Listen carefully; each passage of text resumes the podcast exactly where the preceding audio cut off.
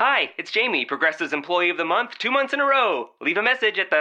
Hi, Jamie. It's me, Jamie. I just had a new idea for our song about the Name Your Price tool.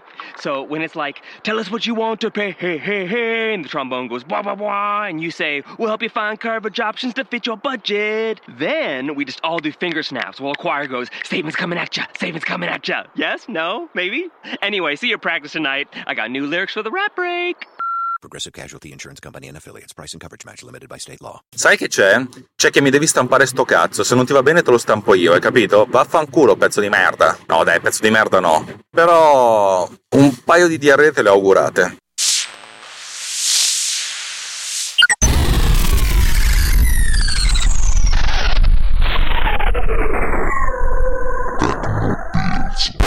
Ciao, io sono Alex Raccuglia e questa è Tecnopills, la trasmissione tecnopillica del network Runtime Radio, la radio geek, la radio di tutti noi, la radio di quelli che hanno il cuore digitale, con 2G e con 2T, così. Oggi voglio parlare di debug, perché? Perché di sì, perché l'attività principale di chi sviluppa software è fare debug. Non ho voglia di parlare perché è un periodo abbastanza. Non ho tanta voglia di, di, fare, di fare, podcast, non ho voglia di registrare, sono un po' di cattivo umore. E voglio raccontarvi due, due, casi: un caso che è colpa mia e un caso che è colpa di un'altra persona. E dato che sono una brutta persona, voglio cominciare col caso di non è colpa mia, che, che è la cosa più, più sintomatica dello sviluppo software, dove uno a un certo punto deve iniziare a collaborare con altri. Ed è la cosa più terribile, cioè fare il debug di cose che non sono state scritte da te.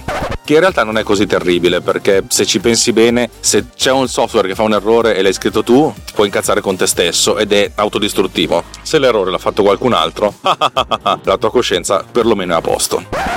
Allora, qualche tempo fa, circa un annetto fa, credo di avervi raccontato di aver messo mano ad un'applicazione iOS che non era stata scritta da me, un'applicazione iOS Enterprise molto, molto complessa, molto, molto articolata, che era stata scritta da, da, altre due persone che poi non erano più disponibili per, per le modifiche, per l'aggiornamento del software e fondamentalmente, visto che io ci capivo qualcosa di Swift, ho detto ti va di occupartene tu, l'ho fatto io, la cosa è andata piuttosto bene, per cui ho alla fine ereditato questa, questa applicazione, ma sono anche cavoli miei. Questa applicazione era stata sviluppata ab origine da uno sviluppatore che a detta sua stava iniziando in proprio quel momento a lavorare in Swift perché prima l'aveva sviluppato in Objective-C. E il suo apporto è stato un po' come dire un po', un po naif per certi versi perché anche se è stata un'applicazione che è stata sviluppata credo in Swift 1 o in Swift 2 dunque agli albori del, di, questo linguaggio di programmazione comunque le logiche di sviluppo di, di iOS erano già abbastanza consolidate.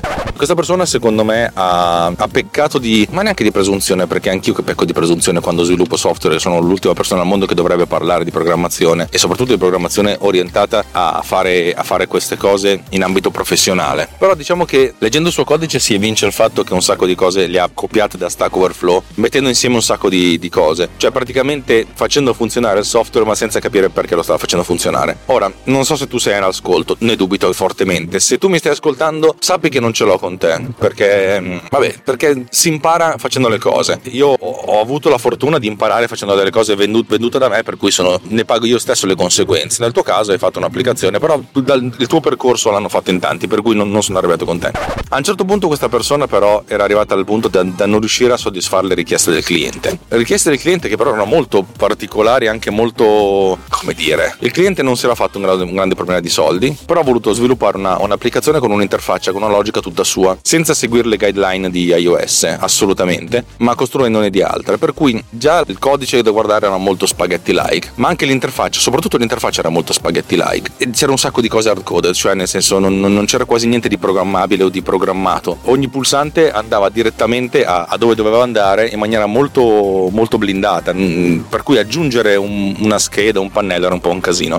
Tra l'altro il cliente ha fatto un, secondo me un errore. Per qualche motivo non volevano avere una, una, un'interfaccia scrollabile, non mi chiedete perché, per cui volevano volevano che un questionario molto lungo con un sacco di campi, veramente un sacco di campi, venisse riempito in 5 eh, pagine diverse, una per ogni, per ogni sezione questo, di questo questionario molto ricco, molto, molto lungo, per cui invece di avere un'unica pagina scrollabile ce n'erano n. Piccolo problema, hanno disegnato l'interfaccia, e questo gli è stato anche detto, prendendo l'immagine di un iPad, perfetto, va benissimo, hanno disegnato in Photoshop tra l'altro, e volevo utilizzare quegli elementi grafici. Peccato che non avevano considerato l'occupazione della tastiera, per cui se l'utente cliccava su un campo che stava abbastanza in basso, comunque l'interfaccia scrollava verso l'alto per consentire l'inserimento con la tastiera. E questa cosa, dato che c'erano anche un sacco di campi che aprivano dei sottomenu, sapete, i menu a tendina, quelli che vi danno una lista di opzioni, tipo la, la città di provenienza del, dell'utente, appena digitavi una, una, singola lettera si apriva una tendina con oh, sette, sette campi scrollabile con tutte le città che contenevano questa lettera nel nome. Per cui, dato l'occupazione di queste sette righe, piuttosto grossa, era praticamente impossibile, qualunque field si, si selezionasse, non far sì che l'interfaccia scrollasse verso l'alto. Per cui era un, un continuo su giù, su giù, su giù, su giù, su giù. Il che secondo me ha generato un sacco, anche un sacco di, di, di, di, confusione dal punto di vista della fruizione. Però vabbè.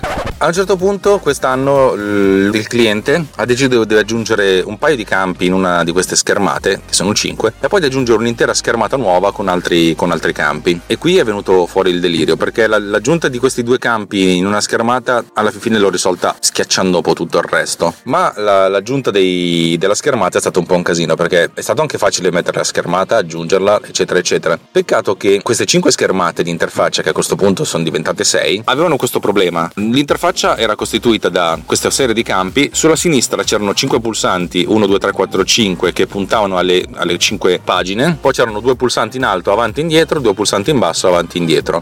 Tutti questi link, cioè tra l'1, 2, 3, 4, 5, avanti e indietro, avanti e indietro, puntavano direttamente alle pagine in questione, per cui l'aggiunta di una nuova pagina, la pagina 6, che poi in realtà era la 5 perché stava tra la 4 e la 5, ha fatto sì che dovessi cambiare in ogni singola schermata tutte queste referenze. Ed è stato un bel casino, proprio perché l'aggiunta di una cosa ha aumentato esponenzialmente le, le, le, le problematiche.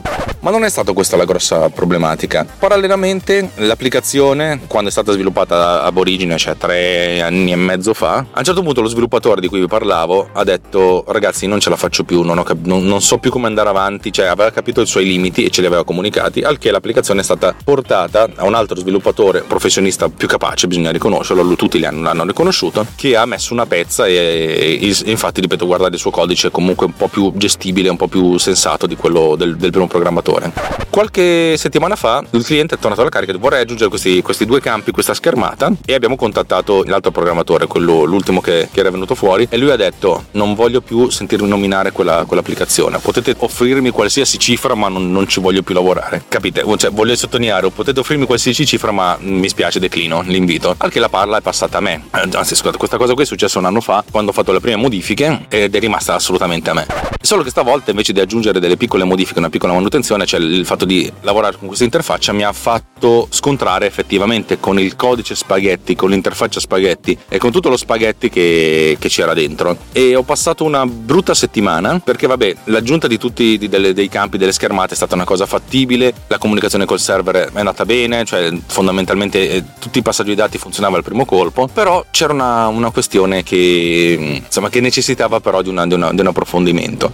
Questo questionario viene compilato da, dall'utente di questa applicazione che non è un utente qualsiasi, questa applicazione non è un'applicazione in commercio, questa applicazione risiede soltanto su un certo numero di iPad che si trovano nella sede del cliente e vengono utilizzati per fare questionari su persone che vogliono cercare lavoro in questa azienda. Per cui magari sono lì, vogliono fare un colloquio, prendono l'appuntamento mezz'ora prima, arrivano e con questo iPad gli fanno compilare tutte le grafiche, tutte le informazioni, tutte le informative, eccetera, eccetera. Una volta che il questionario è stato compilato, l'utente ha la possibilità di firmarlo e questa cosa viene fatta con una, con una libreria e con un hardware apposito che certificano il fatto che è stata effettuata una firma con una serie di problematiche, tematiche, eccetera, eccetera, che non vi racconto.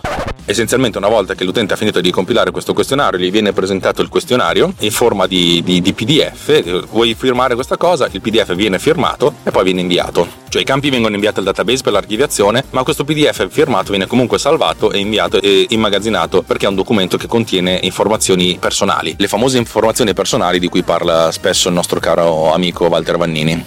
Per cui c'è tutta una procedura certificata che certifica il fatto che queste informazioni vengono trattate adeguatamente e che, e che effettivamente sono state compilate dall'utente in quel momento, in quella data ora, eccetera, eccetera. Ecco, tutta la gestione dell'interfaccia con queste schede alla fine l'ho, l'ho risorta in maniera brute force, cioè controllando tutti i link tra un pezzo di interfaccia e un altro pezzo di interfaccia in modo che tutto funzionasse, linkando i field a, al codice e la, insomma facendo una cosa. una cosa relativamente semplice. Il problema mi è arrivato quando dovevo presentare questa, questa schermata, cioè effettivamente come funziona. Mentre la firma non, non, non, so esattamente come funziona, c'è il codice, ho preso esattamente quello che c'era e non mi interessa, devo capire come il programmatore originale prendesse queste informazioni, questi campi e riempisse una, un foglio di carta virtuale, un PDF con tutti questi campi. E perché non, non, cioè, non ho, mai, cioè, non ho mai capito come funziona la stampa PDF da, da un dispositivo mobile. Ho scoperto che non essere molto difficile. Cosa significa? In pratica si crea una view dell'interfaccia e questa view viene proprio presa paro paro e stampata. È una cosa che funziona, una cosa, cioè praticamente la stessa cosa che vengono mandate video vengono mandate in stampa. Cioè praticamente paro paro ed è una cosa molto potente dal mio punto di vista, per cui non è che uno si deve inventare un secondo modo per presentare le informazioni. Una volta che sa come presentare le informazioni a schermo, beh, lo schermo viene stampato. Punto. Facile, semplice. Tra l'altro le informazioni stanno in una subview, per cui mentre la, la, la view principale ha comunque uno sfondo, la subview non già questo sfondo, lo sfondo trasparente, per cui lo sfondo è bianco. Funziona, perfetto, eccetera, eccetera.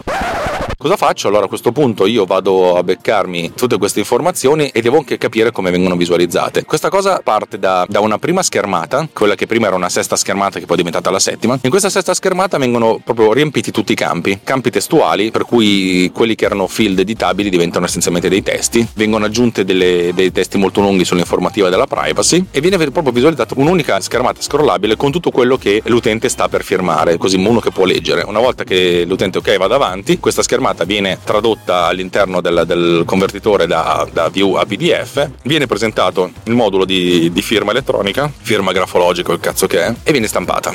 Ok, se pensate che questa cosa sia complicata, per me un pochettino lo è. Allora, la prima cosa che ho dovuto fare è capire come aggiungere queste informazioni a questa schermata. La schermata in questione era costituita da un groviglio infernale di label, cioè di, di, di testi, e questo groviglio infernale di, di, testi comprendeva al suo interno anche delle tabelle, perché alcuni campi erano, avevano delle, delle, cose che potevano essere multiple, tipo quali università hai frequentato, quali sono i lavori precedenti che, eri, che hai fatto, per cui uno poteva scrivere un lavoro solo, ma anche due o tre. In pratica c'era un, un'unica view molto complessa con tantissimissimi campi, credo che siano stati un 150, tra campi normali e campi in table, in tabelle. E cavoli, questa roba qui era complicata, perché a questo punto io devo dire, come faccio a infilare qualcosa dentro questa schermata? Cioè, perché alcuni, alcuni campi devono essere messi tra, tra altri, tra altri campi, non, non, sapevo esattamente come fare e mi sono detto, cioè questo qui aveva costruito questa unica schermata, solo che se dovendo aggiungere un unico campo dovevi scrollare verso il basso tutti gli altri, quelli che stavano sotto. Mettiamo che voi avete una lista di 10 campi A, B, C, D e F e poi avete G, H, I, J, K e dovete mettere un nuovo campo Antani tra F e G. Dovete prendere tutti i campi che stanno G, H in poi, spostarli verso il basso e poi infilare il nuovo campo. Questa cosa qua, dal punto di vista della, della, dello sviluppo visuale, è stato un casino perché dato che questa schermata era, era, scrollabile e dato che lui non aveva inserito una view in cui questi, questi campi venivano visualizzati tutti insieme, ma erano all'interno di questa view scrollabile, ci sono diversi modi per fare delle view scrollabili. Io avrei, prima di tutto, non l'avrei fatto così. Vabbè, se avessi dovuto farla così, avrei creato un'unica view alta come 3000-4000 pixel in cui c'erano tutti i campi e poi avrei embeddato questa view di 3000 pixel all'interno della view principale. Lui invece fondamentalmente l'aveva messo nella view principale, per cui comunque vedevi soltanto alcune, alcune cose e dovevi scrollarle a mano. Scrollarle a mano significa che se tu dovevi selezionare n campi era praticamente impossibile, cioè tutti quelli sotto, sottostanti. Cioè, era pratica- non, potevo, non potevo fisicamente col mouse fare questa cosa qua.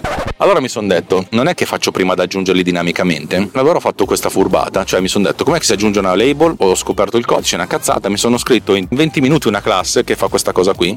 La prima cosa che diceva, aggiunge una label a una certa view. Questa si fa in un secondo. La seconda cosa che ho fatto è aggiungere una label a questa view, a quelle coordinate e tutte le altre label, tutti, tutti gli oggetti che stanno in questa view, che stanno sotto queste coordinate, li sposti verso il basso. Figata sta roba qui. Per cui fondamentalmente io capivo qual era la coordinata Y a cui dovevo infilare questa, questa labelina e tutto quanto lo scrollavo verso il basso perché delle, delle view attaccate, e ricordate che le label sono altre view, hanno le loro coordinate, per cui posso interrogare la, la lista delle, delle subview, capire quali hanno coordinata Y e spostarle verso il basso. Figata, altro, altri 10 minuti di codice. Poi mi sono detto, ma qual è la coordinata Y? Sai che c'è? Voglio, voglio mettere un campo dove stava un altro campo. Io interrogo a questo punto il campo dove voglio mettere la cosa, capisco la sua coordinata Y, per cui ho già la coordinata Y e so come spostare verso il basso tutto il resto. Insomma, alla fine questa classona che aveva un po' di, di utility di questo tipo, ci ho messo 40-45 minuti di tempo per, per crearla, testarla, eccetera, eccetera. Anzi, tutta un'ora. Però a questo punto avevo la possibilità di aggiungere tutti i campi che volevo, formatati come li volevo, in maniera molto semplice, semplicemente di, dicendo aggiungi il campo Antani dove stava prima la G e di conseguenza tutto quello che era il G, H, eccetera, eccetera, li sposti verso il basso. Figata, questa roba qui funziona, ma la cosa più figa è che questa roba qui non necessita di avere tutti i campi hard coded perché io posso generare tutte queste cose al volo. Se io che sono un programmatore di merda, questa cosa l'ho sviluppata in un'ora, cacchio, ma perché non l'hai fatto anche tu? È la cosa più manutenibile perché a questo punto non devi neanche più disegnare l'interfaccia. Lasci una, una schermata vuota e poi riempi questa schermata con tutti i campini, no? E li, li generi automaticamente perché la, la, struttura dati ce l'hai tu. L'ordine con cui vuoi che venga fuori questa struttura dati ce l'hai, per cui puoi generarla con una linea di codice, proprio una linea soltanto. Ti aggiungi questa label, poi aggiungi quest'altra label, aggiungi questa label e il testo ce l'hai. Cioè, è una cosa che invece di occupare decine di linee di codice, anzi, insomma, 5-6 linee di codice per ogni label, lo facevi con una linea di codice, un codice molto più snello, più manutenibile. Perché a questo punto volevi aggiungere il campo Antani, digitavi una stringa per con dentro il campo Antani. Cazzo! Vabbè, ho fatto questa cosa qui. Mi sono sentito molto bello perché poi tutto quanto funziona, cioè ha funzionato alla perfezione ed era anche elegante. Tra l'altro, in questo modo qui è anche più facile gestire le, le formattazioni, cioè uno può scegliere a un certo punto di definire un, un particolare font, una particolare dimensione, una particolare formattazione, bold, non bold, eccetera, eccetera, copiare questa cosa qua e aggiungerla come parametro e per cui utilizzare il, quest'unico parametro per riempire tutti i campi e anche delle label più grandi che possono essere i titoletti delle varie sezioni. Vabbè, lui non l'ha fatto, va bene così. Ok, questa roba funziona, questa unica schermata a scrollamento viene poi convertita in PDF con una, una chiamata che si chiama Convert to PDF. Oh, facciamolo. Se ha funzionato a video, funzionerà sicuramente a stampa. No. E dicevo, ma che cazzo è? Perché non, perché non funziona? Perché per cosa c'è? Qual è il tuo problema? Cioè, a schermo la vedo, le cose vengono aggiunte e in stampa non, viene, non succede. Insomma, ci ho messo un po'. Lì ho veramente ho bestemmiato per un sacco, anche perché era una cosa accessoria che probabilmente nessuno avrebbe visto perché nessuno si mette a rileggere tutta sta roba qua. Però vabbè, era da fare. Legalmente era da fare. E mi detto, cos'è? Cosa non è? Cos'è? Cosa non è? Ho detto, probabilmente le label hanno un particolare attributo che le rende stampabili o non stampabili. Ci ho messo veramente un sacco a, a, capire questa cosa. E poi finalmente ho detto, vabbè, senti, proviamo ad aggiungere l'hard coded, cioè proprio copiandola una, due, due, due, due cose, mettendola sotto l'altra e vedere cosa succede. E anche quelle nuove, quelle copiate, incollate, non, non funzionavano. Oh madonna, oh madonna, madonna. Allora ci ho dormito sopra una notte, perché bisogna spesso, cioè, avevo il tempo di fare questa cosa, ci ho dormito sopra una notte e la notte porta quasi sempre consiglio. E il giorno dopo ho visto, guardato il codice, ho visto una cosa molto figa. La stampa del PDF era gestita in maniera molto furba, per cui viene evidenziata una sorta di dimensione massima della pagina, in verticale e in orizzontale. Vorrei farvi notare che iOS a livello di interfaccia, ma tutto quello che è Mac, iOS basato su, su, su, sul codice di Coco, lavora, lavora per punti, perché in, ab origine l'interfaccia di macOS 10 OS X era basata su PostScript, cioè avevano già pensato un'interfaccia che fosse assolutamente stampabile, con un linguaggio di programmazione per la stampa che è il linguaggio di programmazione stampa standard. Cioè in pratica l'interfaccia stessa di, di, di macOS è, è già un PDF, per cui non vengono mostrati dei pixel o delle informazioni di questo tipo, ma soltanto dei punti. E questo ha consentito in maniera efficiente e veloce di, di, far sì che il codice che era, che era, stato scritto per schermi non retina, non ad alta densità di pixel, di funzionare automaticamente con schermi ad alta densità di pixel, perché eh, le dimensioni in punti non, non corrispondevano a dimensioni in pixel, cioè si è svicolati da, dall'informazione logica, il punto, all'informazione fisica, cioè il pixel. Ho detto, vabbè, la funzione che stampa in pratica aveva una sorta di dimensione massima verticale della pagina e faceva questa cosa qui. Prendeva tutti i campi, perché poi me sono guardata bene, cercando di capire cosa facesse, perché poi vi farei vedere il, codice che c'è dentro se non fosse protetto da, iper copyright. La stampa prendeva tutte le subview della, della view che c'era allo schermo, una per una, e la aggiungeva a questa nuova subview che era la, la subview della stampa. Ogni volta che aggiungeva una cosa, faceva un po' la stessa cosa che facevo io, praticamente spostava verso il basso il puntatore di qual è la y attuale. Se l'aggiunto di un campo fa sì che la, la pagina finisca, allora questo campo non viene aggiunto a questa pagina, viene creata una nuova pagina e questo campo viene aggiunto nella pagina nuova. Figatissima, cioè comodo. Ma perché non funzionava con la mia? Perché questa funzione di, di conversione in PDF si basava sul fatto che le cose venissero messe nello stesso ordine, cioè l'ordine delle view, dalla prima all'ultima, fosse anche l'ordine verticale, dalla prima in alto fino all'ultima in basso. Mentre le mie subview venivano aggiunte dopo, per cui la, la subview erano 100 campi, mettiamo così. Io aggiungevo il 101esimo, ma non lo, met- non lo aggiungevo in fondo, lo, lo, aggiungevo tra l'80esimo e l'81esimo. Questo faceva sì che a video si vedesse giusto, perché tutto poi veniva scrollato verso il basso, ma che in stampa no, perché in stampa non, non, non si perdevano più le coordinate X e Y, ma soltanto le coordinate Y che poi aggi- veniva aggiunta di volta in volta per la creazione di una pagina. Quando ho scoperto questa cosa qui ho detto no, no. Allora ho fatto una semplice cosa, prima di passare questa view alla conversione del PDF prendevo l'elenco delle subview, lo ordinavo per Y. a questo punto le cose erano ordinate e, e, magicalmente la stampa ha iniziato a funzionare.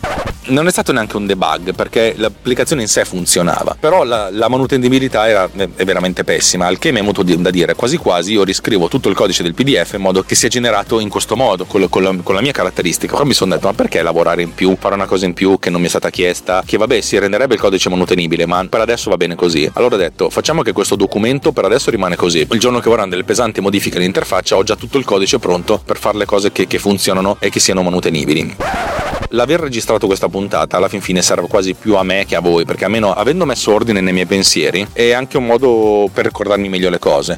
Sappiate che spesso e volentieri questo flusso di coscienza è, un, è una sorta di memo personale che io registro, poi edito e poi riascolto, per cui una cosa che faccio tre volte, un discorso a voce alta che faccio tre volte, che mi fa stare in testa più, le robe in maniera più, più efficiente e più efficaci. Insomma, vi ho raccontato questo primo debug eh, che non è tanto un debug, ma è un debug di manutenzione, per cui il bug era sì stato aggiunto da me, però diciamo in buona fede perché alla fin fine quello che volevo fare era essenzialmente prendere una, un'applicazione che c'era e aggiungere delle cose e nell'aggiunta non sapevo come aggiungerle perché sotto il cofano c'era, c'era molto caos. Bene, sono passate circa 24 ore da, dalla precedente registrazione. Sentite che la mia bocca bella impastata perché anche stanotte ho dormito meno di 4 ore. No, sì, forse 4 ore esatte. Inizio a sentire un po' di stanchezza.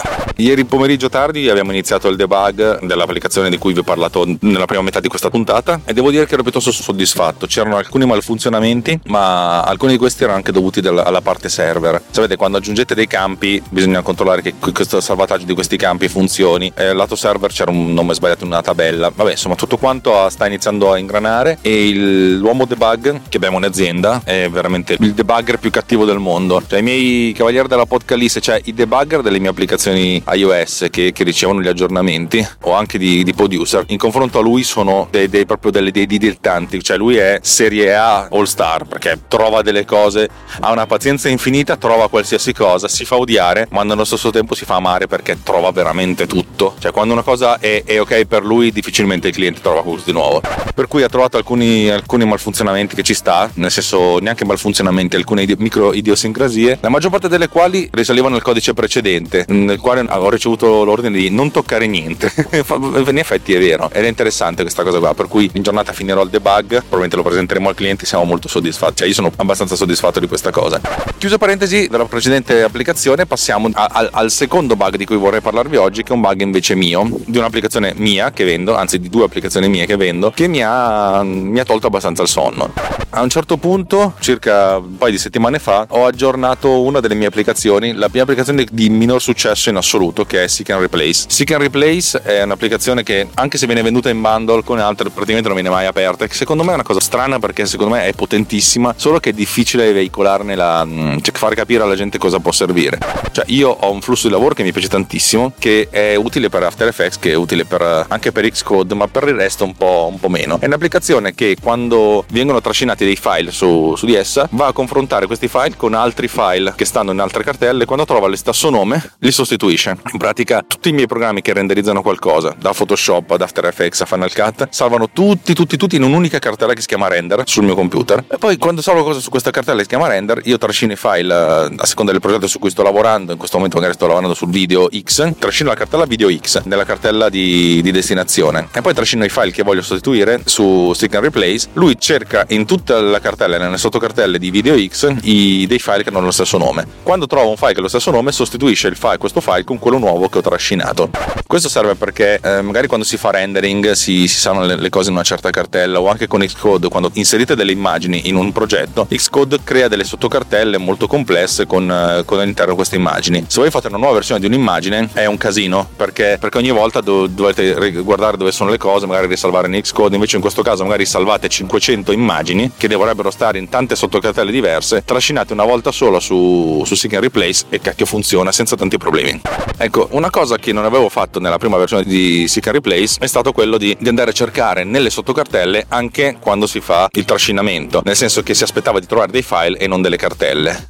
Mentre ho aggiunto la possibilità di, di fare la, la, la, ricerca per sottocartelle, per cui magari se da After Effects se salvo una sequenza di PNG, non è che devo aprire questa cartella che contiene la sequenza di PNG, ma trascino direttamente la cartella e questa sequenza di PNG viene salvata dove deve essere salvata nella cartella di destinazione. Vabbè, questa è quella che fa la nuova versione, chi se ne frega. Una cosa che ho aggiunto a questo punto, cioè aggiornare l'applicazione che ho fatto questa aggiunta solo per me perché i clienti di questa applicazione che l'hanno mai comprata o aperta sono ma meno di 10, che la usano continuamente non li vedo mai. per cui va bene, l'ho fatta per me, ho aggiornato la cosa e ha cominciato a non funzionare per qualche motivo, solo che vabbè, non, dato che non la, non la usa nessuno non me ne fregava niente. Lasciava il tempo che trovava perché vabbè, ne sarebbe piaciuto che funzionasse, ma non funzionando, pace. Poi una settimana dopo ho aggiornato FCPX Autodac, non mi ricordo per cosa, ma proprio per una, una minchiata. E anche qui aggiornato tutto a posto. Peccato che a un certo punto iniziano ad arrivare richieste dai clienti di, che dicono non mi va l'applicazione, al che uno si sveglia e dice che applicazione non ti va? che è la prima cosa, visto che ne vendo 5 o 6, dimmi di cosa, di cosa stiamo parlando. Sapete, la comunicazione con, con, i clienti spesso è un po' problematica. Io ho, ho, scritto chiaramente nei vari form del mio sito che rispondo dalle 8 di mattina alle 23 dei giorni feriali con orario centrale europeo, cioè fondamentalmente gli orari italiani del centro Europa. E per cui magari mi scrivono dei, dei clienti che, al, al, che, insomma a mezzanotte e io magari se sono sveglio e magari mi invento qualcosa e cerco di rispondere, ma se non sono sveglio no, non, comunque sono solo un uomo. È fondamentale questa cosa che sono solo un uomo, che non è una cazzata, eh, perché non è una cazzata il fatto di dire io oh, ragazzi, cioè questo sono, anche perché poi le applicazioni che vendono non hanno un costo di 50 dollari, hanno un costo di 4-5 dollari, cavoli, anche in questo caso il servizio clienti è una cosa un po' bislacca ed è, è strano perché spesso volete magari la gente compra le tue applicazioni prima ancora di provarle, però alcuni magari le provano. A un certo punto ho capito che erano due o tre persone, forse quattro, che stavano usando FCPX Autodac che avevano questo problema. Cos'è, cosa non è, cos'è, cosa non è? Devo capire che cos'è. Nel frattempo ogni tanto usavo Seek and Replace e questo Seek and Replace mi, mi, richiedeva ogni volta il serial number, nonostante lo, in, lo inserissi. E dicevo, boh, boh, boh, ma cos'è? Cioè, dove sta il problema? E, no, e, non pensavo che le due cose fossero correlate tra loro, anche perché non avevo la mente lucida per pensarci. In realtà quando due bug, si, si, cioè, due bug in due applicazioni diverse che hanno dei comportamenti diversi arrivano nell'arco di una settimana, beh, una persona magari più sensata di me direbbe, magari c'è, un, c'è una correlazione, perché magari passano mesi senza che nessuno si lamenti di niente. Oh, vabbè, però non ci ho pensato. E a un certo punto la cosa è diventata un po' più interessante e ho detto: Ma, ma, ma siccome qualcuno, la maggior parte mi diceva, guarda, l'applicazione non riesce a connettersi a internet. Questa cosa qua si, si verifica all'inizio quando l'applicazione, magari lanciata per le prime volte, deve dire: Sono connesso su internet? Sì, no. Se sono connesso su internet, allora appunto procedo all'attivazione della licenza, a scaricare i componenti aggiuntivi, a vedere se, sono, se ci sono aggiornamenti. Come si fa a capire se si è connessi su internet? In applicazioni professionali ci sono diverse librerie, la, la libreria più utilizzata si chiama Reachability, che non solo ti dice, questo magari su dispositivi mobili, non solo ti dice se sei connesso a internet, ma ti dice se sei connesso con rete cellulare, con wifi, eccetera, eccetera. Come capisci che sei connesso? Probabilmente si connette a 20 siti diversi e cerca di capire se almeno uno di questi è, è vivo o se la maggior parte di questi è viva. Nel mio caso, a me interessava che lui si potesse connettere al mio sito, al, cioè alexracuglia.net, perché lì che stanno gli aggiornamenti, i componenti aggiuntivi. E boh, insomma, questa cosa non mi funzionava. Ragazzi, sapete che sono uscito di casa talmente presto che anche i benzinai sono chiusi. Vabbè, non so dove cazzo fare benzina, spero di trovare qualcosa. Non tanto perché c'è la benzina potrei fare in automatico, ma il GPL, no. Quando, quando mi faranno un GPL che posso riempirmi da solo, perché odio avere contatti con gli esseri umani. Tornando a bomba, vabbè. Allora, arriva questa cosa qua, spesso e volentieri il, il, il limite deriva da, da, server cinesi, perché magari alcuni provider cinesi non consentono di, di accedere eh, all'esterno, oppure ci sono dei firewall. La prima cosa che chiedo, hai un firewall attivo? Sì, no. Guarda, vai sul sito, vai sul tuo browser e prova a vedere se riesci a raggiungere questo sito, in modo tale da, da capire se, se, se, ci sei o non ci sei. E la maggior parte tutti dicevano sì sì, nessun firewall e, e riesco a raggiungere questo sito. Boh, ciao, boh, ciao. Poi queste comunicazioni arrivavano non ti scrivo una mail, mi risponde, mi risponde dopo 10 minuti, cioè rispondevo io, però per loro era notte, per cui mi rispondevo nell'arco di 12 ore. C'era un ciclo un po' lungo e in questo periodo di iperlavoro non, non mi stavo rendendo conto, cioè non è che stavo lì a capire o non capire. A un certo punto due, due persone contemporaneamente intorno alle 21 di sera, stesso problema. Cazzo, cos'è? Cazzo, non è? Ho detto, cominciamo a cercare di risolverlo. Al che ho, ho cercato di capire, vabbè, all'estero è un casino, faccio una cosa, provo a modificare un piccolo parametro della mia app e mando, mando l'aggiornamento sia a queste persone in, in privato con un WeTransfer, sia e l'ho, ho chiesto qui sul, sul Riot, su uh, miei teleascoltatori che, hanno, che partecipano anche al mio gruppo di discussione, se qualcuno uh, aveva un Mac al volo e se poteva provare a lanciare l'applicazione. E nella fattispecie volevo farlo con qualcuno che non avesse mai usato le mie applicazioni in modo da poter lavorare su un terreno completamente vergine. Enrico ha, ha detto sì sì provo io e effettivamente anche lui non, aveva, non riusciva a connettersi perché ho, ho lanciato l'applicazione nella, direttamente da, da, debugger cercando di capire quale fosse il problema e a un certo punto il problema è arrivato proprio nella fase di connessione nel senso io mi sono scritto una micro libreria cioè sono connesso e la sono connesso e vado a vedere se, c'è un, se, se un sito è su. E soprattutto ho praticamente ho scritto una foglio di testo con dentro l'ho scritta connect punto tutto maiuscolo che sta a un certo indirizzo nel mio, nel mio sito. Perché per sapere se sono connect la, questa libreria chiede questa URL e guarda se il testo all'interno di questa URL è connect punto. E boh, leggevo la riscritta mi veniva fuori connect e poi a un certo punto dicevo non, non è giusto. E, e, a un certo punto leggendo leggendo leggendo vedevo che quando facevo questa richiesta la risposta che mi veniva era connect senza punto. E, e mi sono detto what the fuck? Non, non, non ci ho capito molto di questa cosa qui. Praticamente mi saltava l'ultimo carattere ma la cosa interessante è che ha sempre funzionato questa cosa qui. Poi mi sono detto ma sai che effettivamente ho cambiato la, la routine che, che, che fa questa richiesta? Perché prima lo facevo in un modo su macOS su iOS non potevo farlo l'ho fatto in un altro modo non sto neanche qui a spiegarvi la cosa. Anche perché non ho capito perché non viene fuori il punto. Fatto sta che dopo un po' erano le 22 rotti di sera dove io cercavo di dire boh cioè e poi Gatti invece mi prendeva per il culo devi risolverlo subito muoviti muoviti ha fatto una sorta di, di riccanza al volo ehi Gualtiero sistema sta merda eh altrimenti non si va a casa Tech. oh cioè non riuscivo a capire quale fosse. A un certo punto ho detto, sapete che c'è? Chi se ne fotte? Controllo se c'è il punto o se non c'è, o anche senza il punto. Faccio le due versioni e vediamo se funziona. Faccio, lancio tutto e nonostante il mio cambiamento del codice, la cosa non funzionava. Perché? Perché? Perché? Perché ero rincoglionito, perché quando uno fa le cose di, di fretta per, per, per, poter accontentare i clienti, non va. Nel frattempo io mandavo tutti gli aggiornamenti a due, tre clienti, proprio via mail, dicendo che loro erano le 22, per loro era un orario di lavoro, non so chi, se fossero negli Stati Uniti o, o, in Asia e mi rispondevano no questo non sta andando però cap- cioè, sentivano cioè, in qualche modo capivano che stavo lavorando lì per loro. Ed era, era, l'approccio era molto dai ti do una mano dai dai ce la facevi insieme è stato molto carino. A un certo punto mi sono detto ma perché questa roba che ho scritto? E, e a un certo punto viene fuori la scritta connect che leggevo senza punto. Io facevo la richiesta cerca di capire se quello che ti ristorna è connect col punto o senza il punto e nonostante anche senza punto non funzionava. E dico ma che cazzo è? Che cazzo non è? Che cazzo è? Che cazzo non è? Poi mi sono detto Alex sei il più grande coglione nella storia dei coglioni. E di coglioni nel mondo nella storia ce ne sono stati un sacco. Praticamente io avevo cambiato il codice della libreria ma non avevo ricompilato la libreria.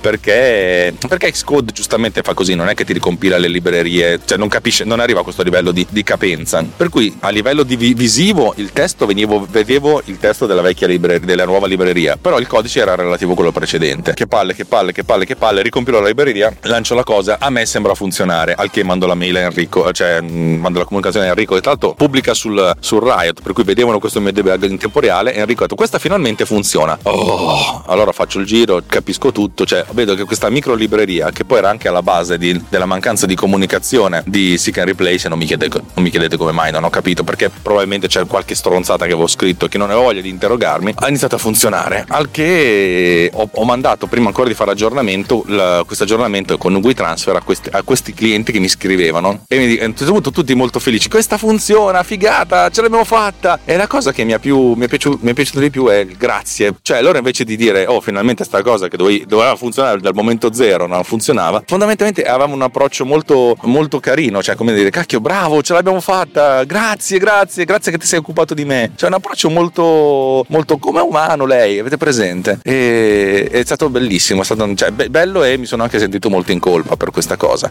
Subito dopo ho aggiornato l'applicazione nel, nel, non nello store, eh, nel, sì, nel mio store, in modo tale che ci fosse l'aggiornamento per tutti e chiunque la scaricasse adesso la, la scaricherebbe già pacciata, già a posto.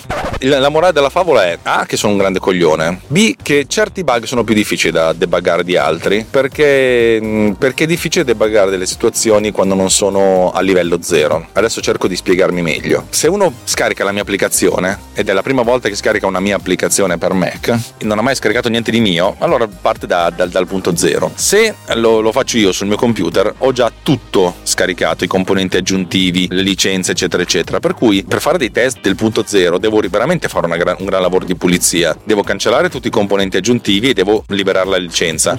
Liberare la licenza è un po' un casino, al che fondamentalmente ho una, una riga di, di, di, codice che attivo o disattivo ed è sempre disattiva in tutti i miei programmi, ma posso attivarla semplicemente togliendo commento, che cancella la licenza. Cancella la licenza perché cancello il file e si connette. Ma non è tutto, perché sul mio computer non ho la licenza, ho la mia libreria di gestione delle licenze, va sul server, dice ciao, il mio computer ha questo codice assegnato alla macchina, di cui non vi posso raccontare come viene, come viene, come viene assegnato. C'è una licenza per questa applicazione, se la licenza c'è, se la scarica. Cioè, se qualcuno formatta l'hard disk della propria macchina e reinstalla tutto, e l'applicazione non trova la licenza, però guarda sul server, oh, non è che magari c'è la mia licenza, sul server, sì sì, vai tratte, è questa qui, oh grazie, bella zio, salva la licenza e tutto funziona. Cioè, comunque, per cancellare una licenza non devo cancellarla solo nel locale, ma devo cancellarla anche sul server. E ricordarmi che cazzo di numero seriale ho messo nel server. A volte, cioè, dovrei segnarmi da qualche parte. Però a volte è anche difficile, anche quando i numeri seriali sul tuo server sono ormai a 5000, tra quelli utilizzati e quelli non utilizzati, la cosa diventa, diventa complicata. Vabbè. Per cui fare il, il, testing di queste cose comporta anche di ricordarsi tutti i passaggi per pulire tutto quanto. Bisogna essere un po', un po sereni e anche un po', un po' allegri per farlo. Quando lo fai in fretta ti dimentichi sicuramente qualche passaggio. Perché uno dovrebbe essere molto zen, respirare, ok, con calma. Il mondo sta bruciando, ma con calma adesso sistemo le cose, vedo di ricordarmi, bevo un tè col mignolino alzato. Ma non, è, non sono solo io, ci sono altri, altri ambiti applicativi che hanno, hanno problemi ben più complicati. Per esempio, sapete che se volete testare nella vostra applicazione app uh, iOS l'acquisto di in-app, l'in-app purchase, dovete creare un utente nuovo per ogni acquisto.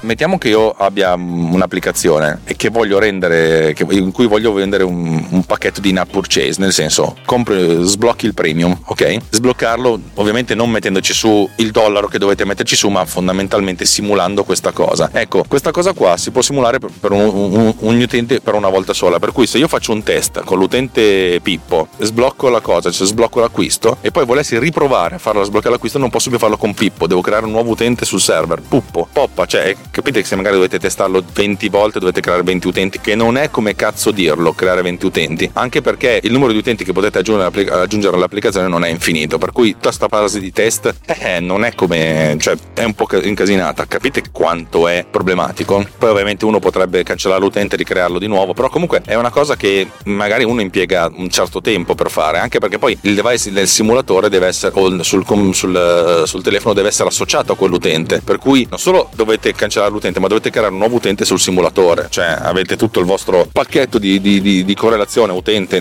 username Apple, Apple ID e password e ricreare anche questa. È una cosa di una rottura di cazzissimo che non, che non sta né cielo né in terra ed è veramente complicata sta cosa. Vabbè, questa puntata che è venuta molto più lunga di quanto pensassi e di quanto volessi probabilmente è per raccontarvi che la fase di debug è, è veramente forse la, la parte più creativa e più dannosamente creativa perché dovete trovare un modo di capire che cosa sta succedendo. Non solo perché capire come risolverlo è un passo molto lieve, capire cosa sta succedendo eh, non lo è, soprattutto replicare delle condizioni in cui succede qualche cosa. Il, il, debug è molto facile da fare quando hai qualcuno che magari nel tuo stesso ufficio sta usando la tua applicazione collegata al debugger, per cui nel senso a un certo punto succede qualcosa, oh guarda non fa sta roba qui, beh vediamo, e allora ti alzi dalla tua scrivania, vai alla sua scrivania e vedi che cosa sta succedendo, in che punto dell'applicazione non sta andando, ma farlo in remoto è un po' più complicato ed è il motivo per cui Producer, che è comunque forse non l'applicazione più complessa che abbia mai scritto, ma la seconda più complessa che abbia mai scritto, è un po' difficile da debuggare a distanza con i miei cari amici debugger che, che si trovano in diverse parti d'Italia o anzi del mondo, il più lontano sta, sta ad Helsinki se non sbaglio. E vabbè, insomma, avete, avete capito qual è, mio, qual è il mio grande dilemma. E vabbè, dai, questa puntata che è diventata più lunga del previsto davvero volge al termine. Insomma, avvicendiamoci e svolgiamo i consueti riti di, di conclusione. Quello che avete appena ascoltato è un episodio di Tecnopills, una trasmissione tecnopillica del network Runtime Radio. Significa, significa, un sacco di cose, significa che siamo un collettivo di gente che fa un sacco di cose che, che ci divertono e spero che divertano anche voi. Mia moglie ogni tanto mi dice che non capisce il, non capisce il podcast, non capisce il, lo strumento podcast, non capisce il canale di comunicazione podcast. Dice la radio mi piace di più perché ascolto la musica, voi ci parlate, parlate, parlate. È una cosa che proprio non, non, proprio non, non fa parte del suo essere a me sinceramente trasmissioni radiofoniche in cui mettono della musica a caso, che spesso e volentieri è anche pagata dalle case discografiche, mi dà sui nervi, Cioè è come se io vedessi dietro l'inganno e capissi che è soltanto un inganno per, per veicolare chissà che cosa, anche perché poi il mercato discografico è, è imploso. Noi facciamo contenuti di, di, vario tipo. Perché uno dovrebbe ascoltare questi contenuti? Eh, me lo chiedo anch'io perché qualcuno dovrebbe ascoltare dei, dei miei contenuti. Magari se c'è all'ascolto qualcuno che si occupa di sviluppo ed è alle prime armi, dice ah magari c'è delle idee interessanti, potrebbero essere interessanti. Un programmatore vero e proprio probabilmente mi ascolta e mi dice ma questo tipo è proprio un pezzente, non capisce un cazzo di sviluppo. Chi si occupa di video, magari lì un ho un po' più della mia da dire, però ne parlo talmente poco che probabilmente anche voi siete un po' stanchi di sentire il sottoscritto che parla di, di Swift, di iOS e di queste cose qui che boh, magari vi piacciono, magari non vi piacciono. Non so se vi può piacere, se qualcuno mi dice che mi piace sentire co- cosa dico e soprattutto come lo dico. Sono ancora più spaventato, nel senso se mia, mia moglie stessa non vorrebbe ascoltarmi e spesso volentieri neanche mi voglio ascoltare, non so perché dovreste farlo voi. Vabbè, faccio finta di non essere particolarmente in ansia stamattina e di, e di dire ok va tutto bene, va tutto bene. Sì, va tutto bene, sono solo un po' perplesso. Perplesso non credo che sia la parola giusta, ma mm, teniamocela buona. Se vi piace quello che facciamo, vi consiglio di andare a cercare le altre trasmissioni del nostro network. Inizierei dai, dai miei quattro cavalieri dell'Apocalisse, eh, Snap Architettura Imperfetta di Roberto Marin, un, un architetto di trincea che vi, vi, vi spiega co- come funziona veramente l'architettura, non le grandi opere, ma, ma le, le, piccole battaglie di ogni giorno, che potrebbero essere per l'architettura quello che, che faccio io per, per, il video. Poi c'è Survival Hacking di, di Davide Gatti, e tanto lo conoscete, che è una persona che, che risolve con, con, l'ingegno e con, uh, col, col, genio, anzi, le disavventure del, del tecno quotidiano, del tech quotidiano.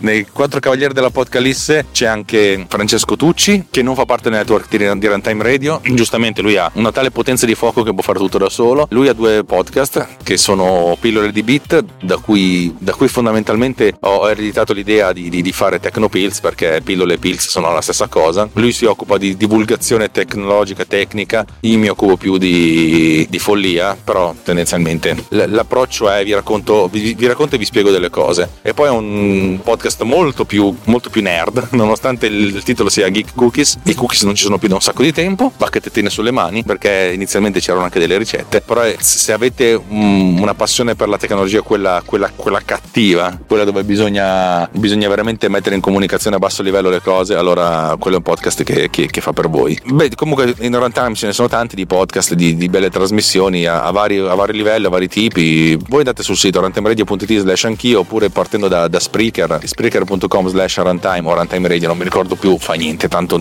sicuramente nessuno di voi ci andrà. Potrete capire cosa facciamo. Non vi sto a, a raccontarvi la rava e la fava sul fatto che siamo una sorta di grande onlus e abbiamo bisogno del vostro supporto per andare avanti. Lo sapete e se non lo sapete non, non è importante, ve lo spiegherò in qualche altra puntata, ve lo spiegherà qualcun altro in qualche altra puntata. Ci piace però avere dei feedback, a volte ne abbiamo proprio bisogno perché in momenti come, come quello di stamattina un feedback sarebbe proprio una cosa che ti tira sul morale. Vabbè, insomma, avete un po' capito di cosa sto parlando, di cosa voglio e vabbè, per il resto trovate tutto nelle note dell'episodio che comunque non andrete a leggere e di conseguenza ciao e alla prossima puntata.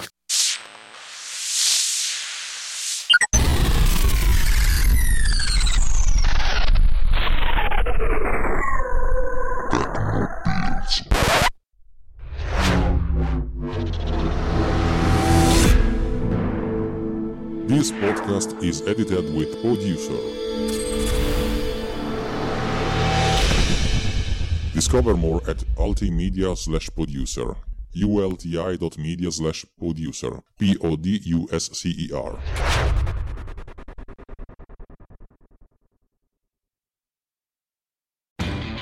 Lowe's knows you'll do spring right by saving on what you need to get your lawn and garden in shape. We do it right too, with deals to help you save every day, like four bags of premium mulch now for just $10. And buy one one and a half cubic foot bag of Miracle Grow vegetable and herb garden soil. Get a Bonnie Basics plant for free. Whatever's on your spring to do list, do it right for less. Start with Lowe's. Offers valid through 5 1 while supplies last. Bonnie offer valid on select 11.8 ounce pots. Valid in store only. See store for details. U.S. only. Excludes Alaska and Hawaii. Can your faith inform your financial values? The short answer yes. At Thrivent, we help millions of Christians be wise with money with advice, insurance, banking, investments, and generosity. Visit Thrivent.com. Thrivent, be wise with money.